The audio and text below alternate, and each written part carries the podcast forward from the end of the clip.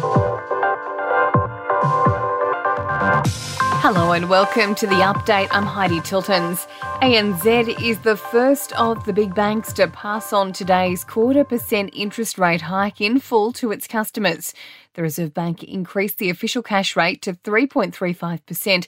Treasurer Jim Chalmers telling Parliament the RBA has acted independently, faced with unacceptably high inflation. But there is growing evidence that inflation is expected to have peaked in our economy and is now beginning to moderate. Our job, the responsibility that we take, is to do what we can to address these inflationary pressures in our economy. Shadow Treasurer Angus Taylor says today is a tough day as homeowners will be left trying to find the extra cash. That means a, a family has to find $18,000 a year, and, and that means big sacrifices.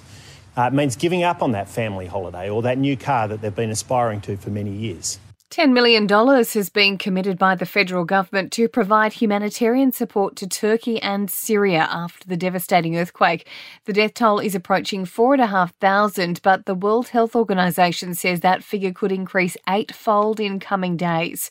Prime Minister Anthony Albanese has offered his condolences to the victims and their families, including those living in Australia. The Australian government will provide an initial $10 million in humanitarian assistance to those affected uh, through our Red Cross and, and Red Crescent partners and through humanitarian agencies. Labor will have a battle on its hands to get changes passed to the way referendums are conducted in Australia. The federal government does not believe booklets need to be printed and posted outlining the yes and no case.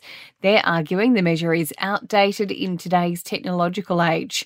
A class action has been filed against the Star Entertainment Group after alleged misconduct caused the company's stock price to plummet 23%. The casino giant's accused of failing to disclose allegations of money laundering and links to organised crime to investors. And a tropical cyclone has formed off the WA coast. Freddy is currently a Category 1 system but is expected to intensify to a Category 3.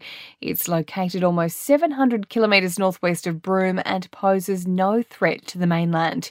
In sport, Aaron Finch has called time on his international cricket career. Having retired from one day internationals in September, he now steps away from international T20s after 103 matches, 76 as captain. He remains contracted to the Melbourne Renegades for two more Big Bash season. English Premier League club Manchester City's been charged over alleged financial rule breaches, which could see it expelled from the top flight. The charges relate to manager and player salaries as well as club revenue. And Tom Brady says he'll take the rest of the year off after his retirement from the NFL. He signed a lucrative contract as a commentator, but says he won't jump behind the mic until 2024. In entertainment news, Ben Stiller will take on three roles in a new film project.